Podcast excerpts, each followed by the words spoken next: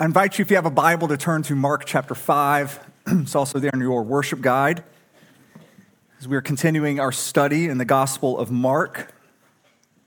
And uh, this morning, we are going to see how Jesus leaves one storm behind uh, only to enter into another one.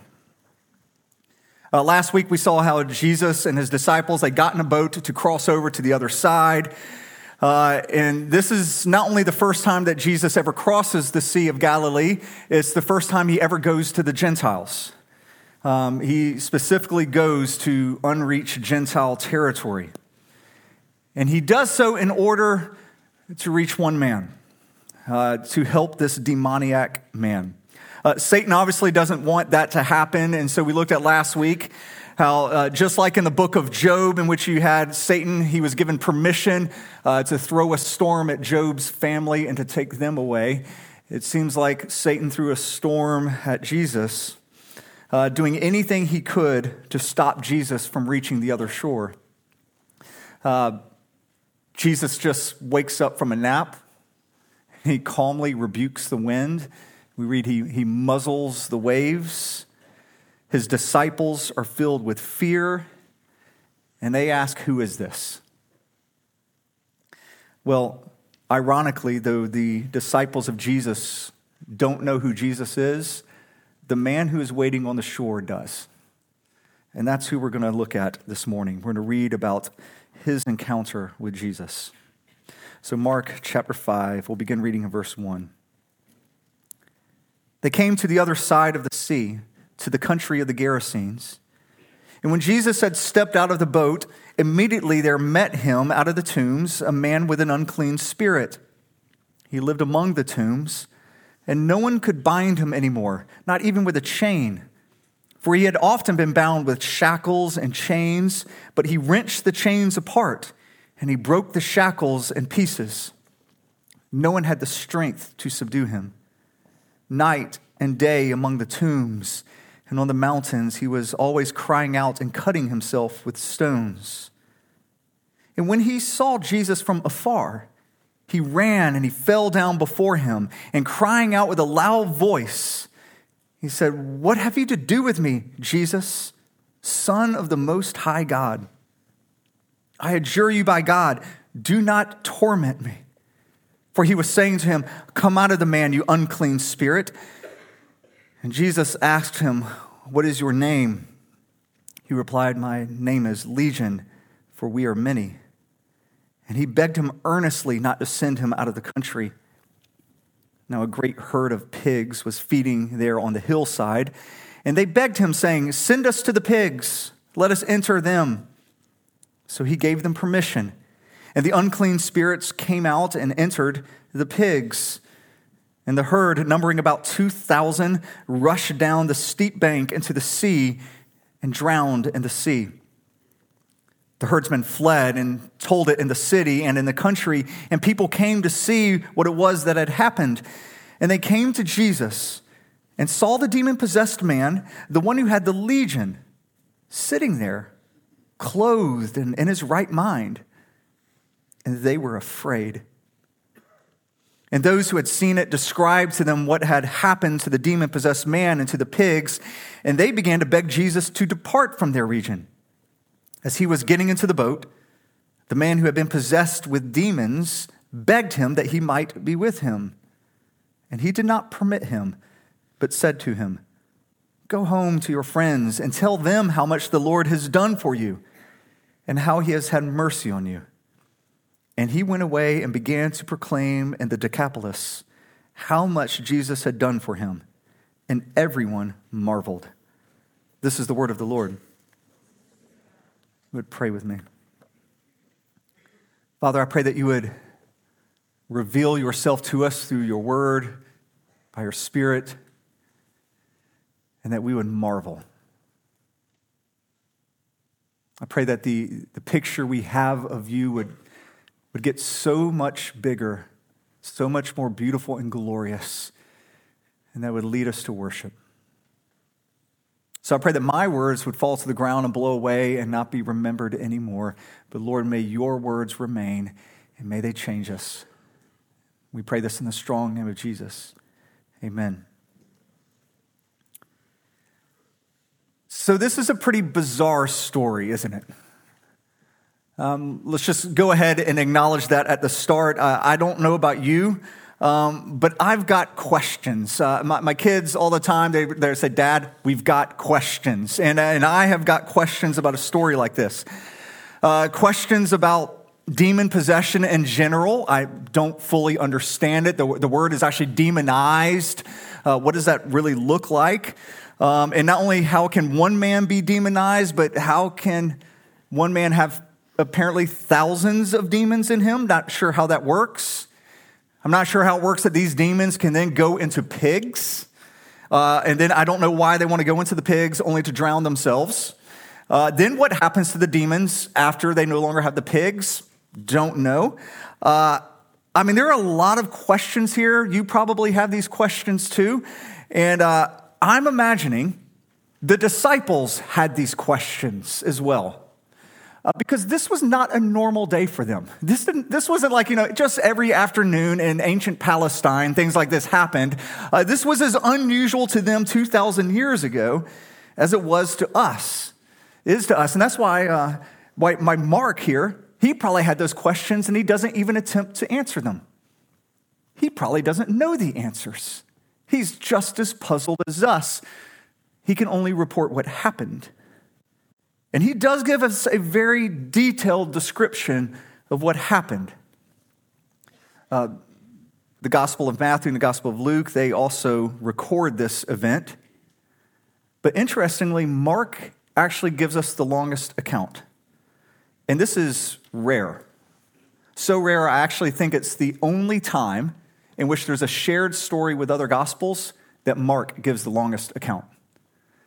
I mean, we've been looking at Mark. So, Mark gives very few details. It's, it's the shortest of all the Gospels. He writes in this kind of short, punchy style. Uh, but here he actually slows down for us. And he really takes time to paint quite a vivid picture. So, he obviously sees this as a really important event.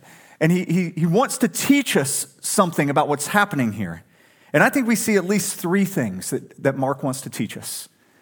And we're going to look at each of these three things. He wants to show us the destructive power of evil.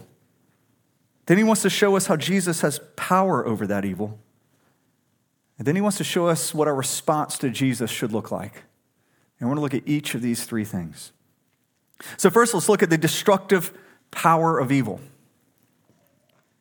I cannot imagine a, a man in a more wretched state than this man. His life is an absolute horror. We read that he's possessed by a legion of unclean demons. A legion is the largest unit of troops in the Roman army, it's 6,000.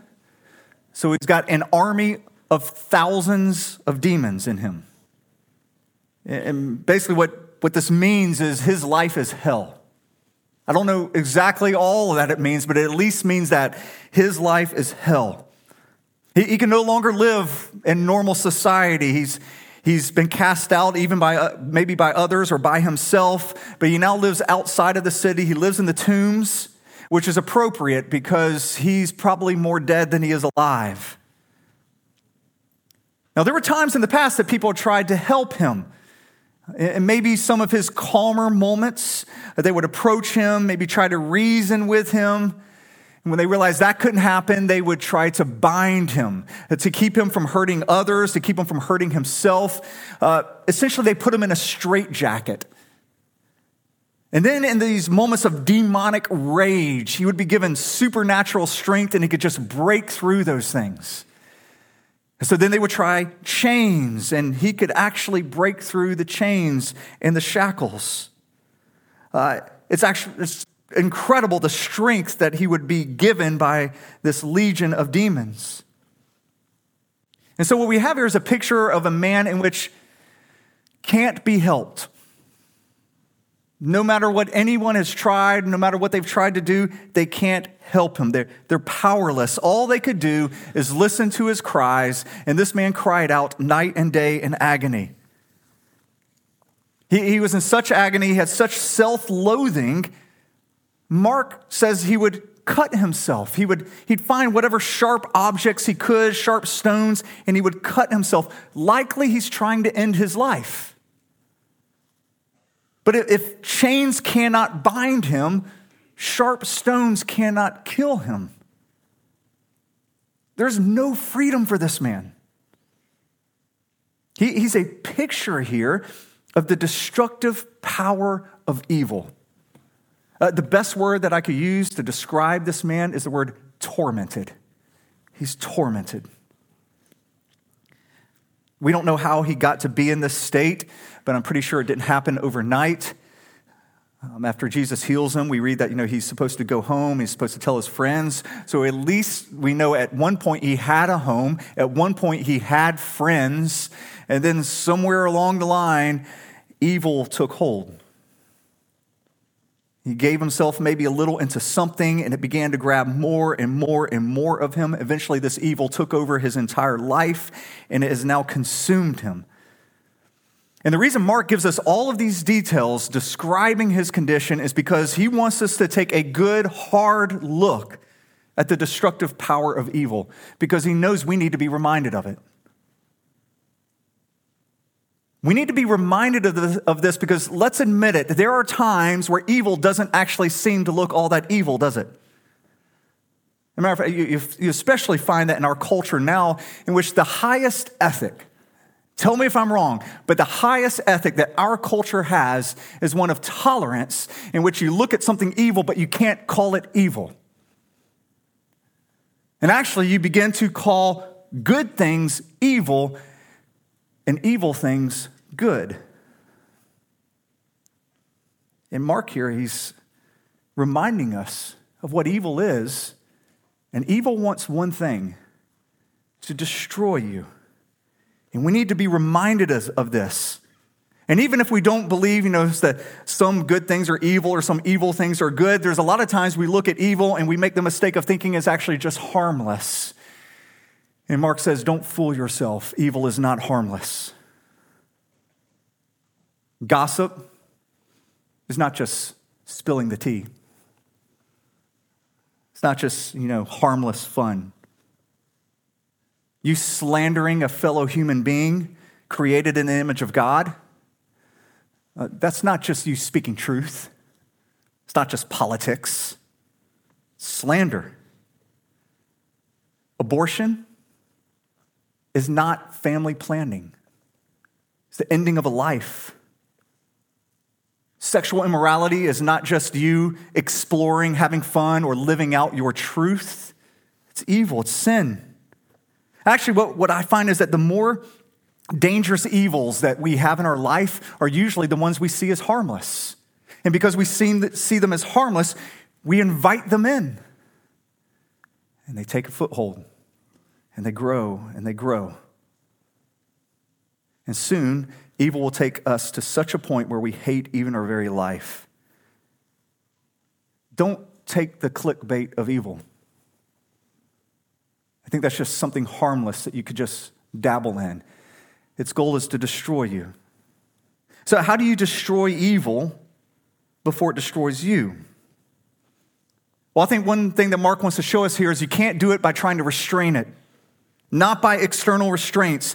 This man, uh, he didn't need the townspeople to come in and, you know, remove all the sharp rocks so he couldn't hurt himself. He didn't need the townspeople to come in and close up all the tombs so he couldn't live in them. He didn't need the townspeople to come in and give even stronger chains to try and bind him because none of those things would work. No laws, no rules will ever stop evil. What this man needs is a deliverer. He needs someone stronger than the evil in him, someone stronger than that evil to come and to deliver him, to give him a new heart, a new spirit, and to free him. He needs to be reborn, but you can't do that yourself.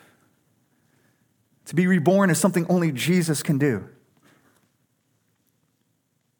You guys have all, um, you all have heard the stories. You, know the statistics better than I do, probably, about how kids who grow up in Christian homes going to church For some reason, when they go off to college, they abandon it all. They go wild, they give up the faith. Why is that? Um, it, I mean, it happened to my college roommate my freshman year. Uh, we were at the University of Georgia, which you would think was a safe, holy sanctuary. and so we, we're there, and I, p- I picked for my college roommate the only other kid who was in the youth group I had growing up. And he was a great kid, he was, he was a friend.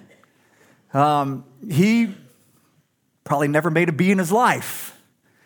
Uh, not made my C's, he made all A's. Probably should clarify that. He was, he was brilliant. He knew his Bible backward and forward. Uh, when we did sword drills, any of y'all do sword drills growing up in the church?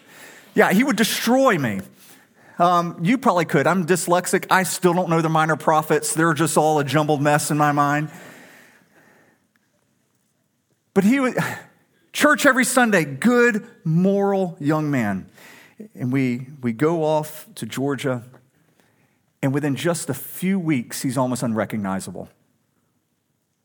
He would be coming into the dorm just wasted um, early in the morning while I would be leaving out to go to work out or then to go to class. He abandoned his faith completely.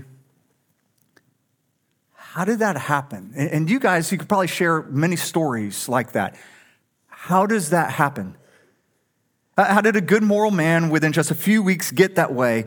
Well, hear me. I don't believe it's because this person, my friend, had a sudden heart change. Not at all. I don't think he had a heart change and became an evil person. No, I believe he actually always was that way. The restraints just came off. And that's what happens when we go to college. The restraints come off. No longer are there the rules from home, the rules of the parents kind of guarding you and restraining you. Those things are no longer there to keep you in check. And when the restraints come off, the evil is unleashed. My friend's heart had never actually been changed as a youth, it had only been restrained as a youth. And at some point, the restraints will always come off. You can't keep the evil caged. The only one for anyone to get rid of evil in their life is to be delivered from it. Someone more powerful than the evil has to come and deliver them from the evil. You have to be given a new heart, you have to be reborn. Let's look at Jesus' power to deliver now, his power over evil. When Jesus steps out of the boat, we read he is immediately met by this demon possessed man. This man actually seems to have been looking for Jesus. You, read later in verse 6 how he saw Jesus from afar, meaning he's looking. And when he sees him from afar, he beelines it there and runs as fast as he can. Why was he looking for Jesus? Because the storm was silent. Remember, there was that huge, fierce, possibly supernatural storm that was hitting. And I'm sure this man was taking shelter from the storm. He's, he's likely in a tomb. And picture it dark outside. The wind is just howling. And then all of a sudden, the wind stops the light comes out in a moment. And he knows in that moment something supernatural has happened. He knows that whatever defenses Satan has put out there have just been broken through. And so he runs outside to look and to see what has happened. And he sees a boat gently, peacefully coming to the shore and he beelines it to this boat. And I am sure in this man there is a mixture of a bunch of things happening here fear, excitement. I'm sure he is both hating and hoping for deliverance. When the boat arrives, we, we read only that Jesus gets out of the boat. All the Gospels uh, say this that uh, just Jesus gets out. Maybe the disciples got out as well, uh, but they are never mentioned as getting out. They're not mentioned anywhere in the story. What's likely happening is as this boat is gently coming to the shore, you see this demon possessed, crazed man screaming and yelling and coming towards them. And Jesus is like, Why don't you guys just stay in the boat? I've got this. And they're like, Sounds like a good plan. We're just, we're just going to stay right here. And Jesus, he, he gets out of the boat. And we read that this man screaming, he comes and he, he falls down and then he, he cries out, What have you to do with me, Jesus, Son of the Most High God? So interestingly, the, interestingly, the disciples did not know who Jesus was, but the demons do. Uh, the demons here, the, this man, he asked Jesus the same question as the demons did back in chapter 2 What have you to do with me? Uh, this is a way of saying, Why are you here bothering me? Or, Why are you bringing this conflict to me? The demon knows that this is an assault. He, he rightly sees Jesus' presence here as an invasion. And so he begs Jesus I know you've come here. Why are you here? Just don't torment me. Notice Jesus does not answer the demon's questions. Jesus is the one who will do the asking. He's beholden to no one. He asks for the demon's name. The man responds, My name is Legion, for we are many. The way this man speaks is a little confusing. Um, it's kind of like, I'll do a Lord of the Rings reference. It's kind of like Gollum in Lord of the Rings. Half the time it's a personal pronoun, half the times it's a we. And, and he goes back and forth in this. He says, My name is Legion, for we are many. It's, it's a little confusing here.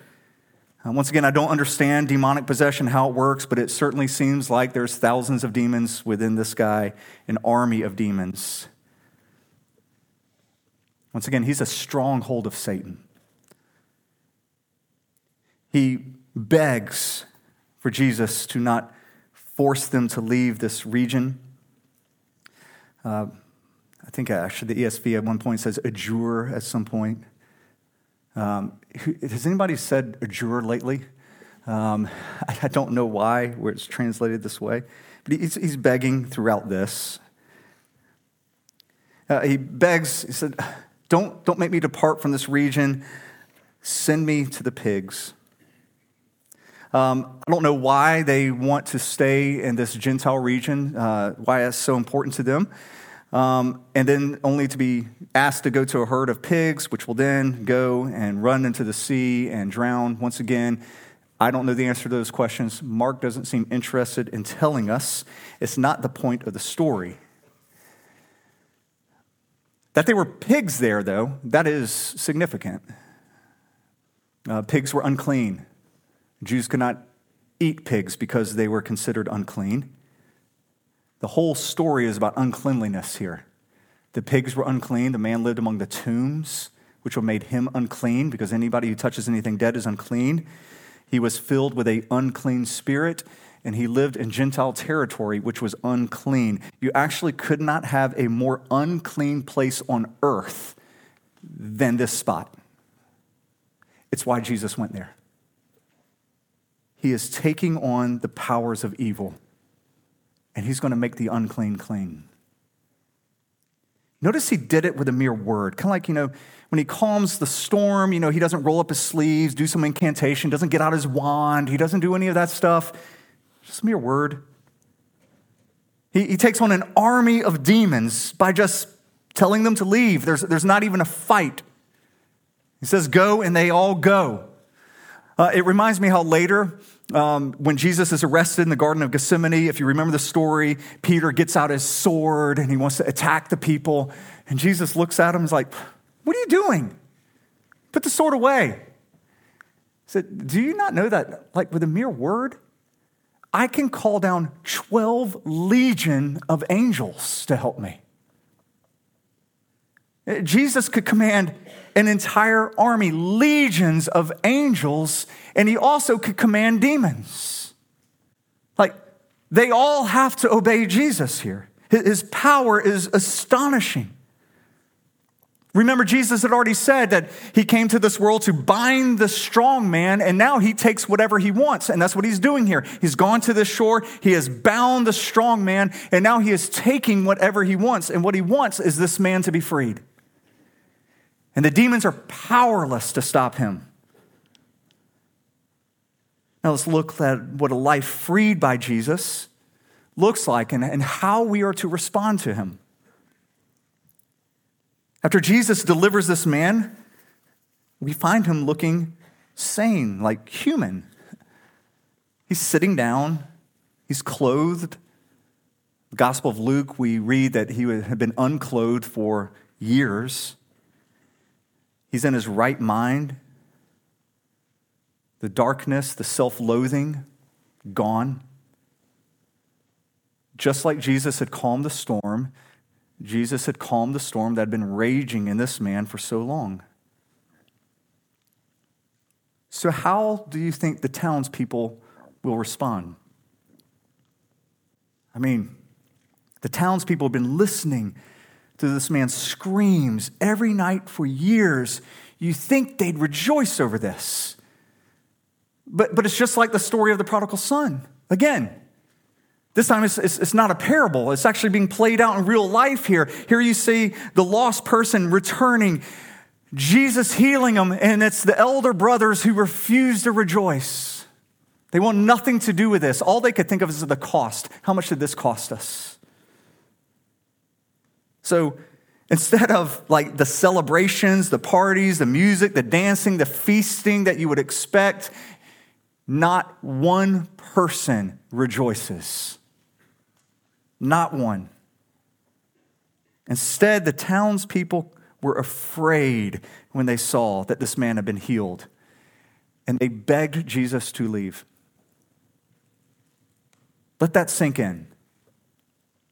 They would rather have an army of demons living in the land than the Savior of the world. Before being too harsh on them, though, we might just want to ask the question why is that? Well, they, they knew what we sometimes forget, and that is to ask somebody with power like that to come and stay and to be around you is going to completely disrupt your life. Jesus would completely disrupt every aspect of their lives. He had already crashed their entire economy. 2,000 pigs gone like that, that's a lot of bacon. I mean, it's a lot of money there. And he did it unapologetically 2,000 unapologetically just to save one man. What might he do in saving more? What else might it cost them? What else might they lose if he were to stay? These people rightly understood something about Jesus that we, we so often forget. Is that is if you want Jesus to be around, he is going to disrupt things. Life as you know it will not be the same.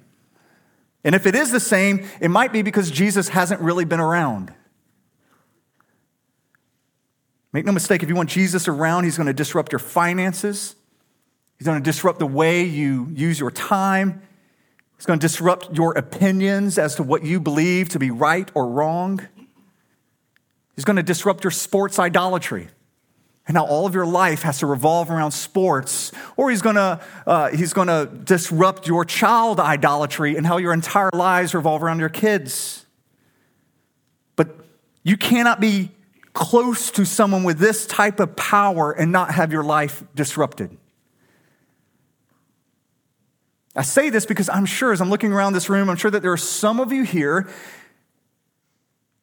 who might feel that currently you're kind of distant from Jesus. And you can't figure out why. That maybe the intimacy you used to enjoy is just it's not there anymore. I mean, you're still Christian, you're still here, you're going to church, you're hearing the word of God, but but the intimacy is not there and you're wondering why. And I just want to put this out there as a possibility. It might just be because you have actually begged Jesus to leave certain parts of your life alone. Like, Jesus, you can have these areas, but this here, depart. Because you know if he stays there, it's going to cost you. You know it's going to disrupt things. I know that's true in my life over and over. There's certain things you, really, you want me to confess that to others? Oh. You want me to give that away? You want me to get up and speak and share about that? You, you want me to do these things? The temptation is to say, Would you just depart? Don't do that.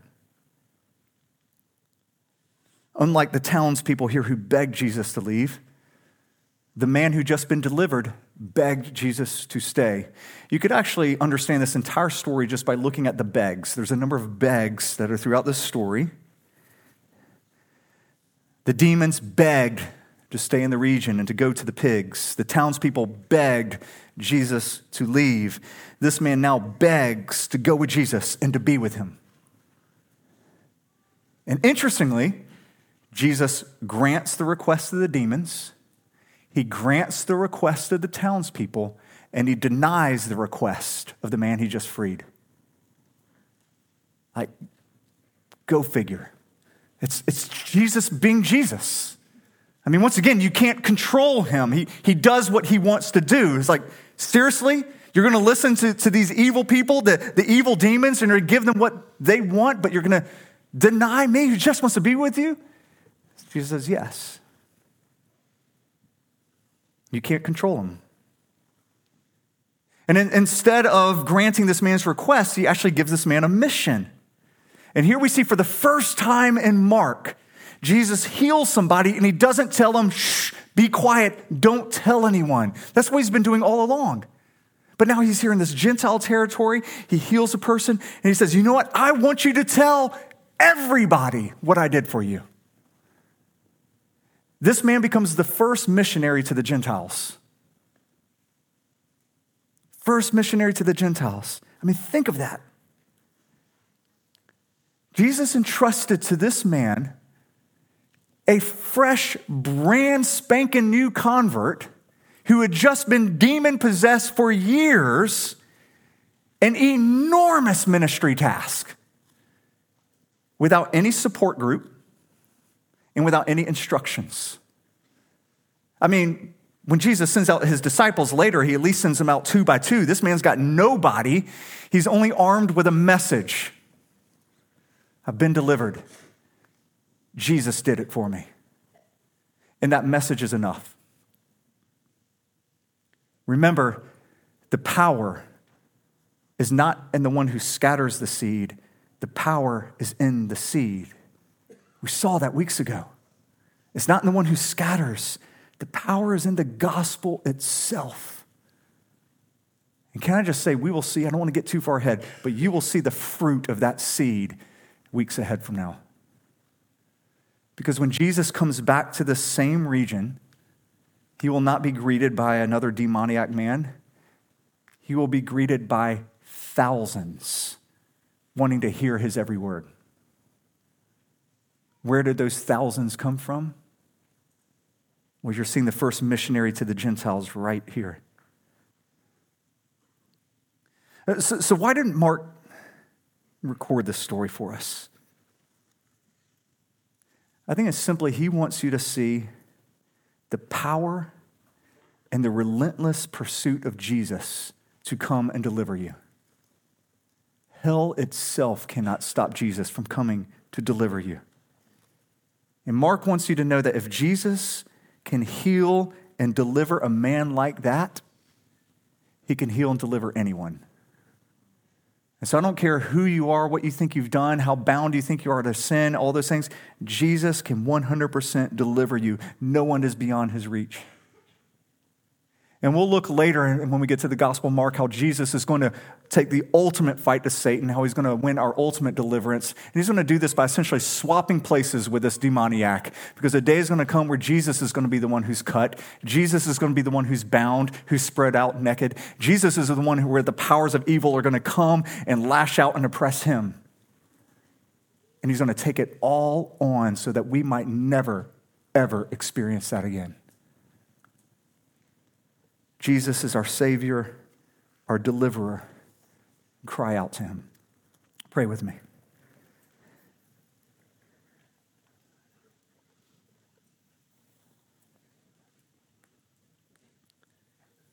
Jesus, thank you for your relentless, passionate pursuit of us. You see us in our miserable state, and you are not content to leave us there, but you come and you free us. For those in this room who are bound to the powers of evil, I pray that right now you would break those powers. You would breathe into them new life, give them a new heart and a new spirit. And for those of us here in which there's areas of our life in which we have said, Jesus, would you leave? Would we repent of that? And say, Jesus, there's not a single room of my heart that you are not Lord over. Come and stay. And would he be so kind to do so? We pray this in the sweet name of Jesus, our present and our future King. Amen.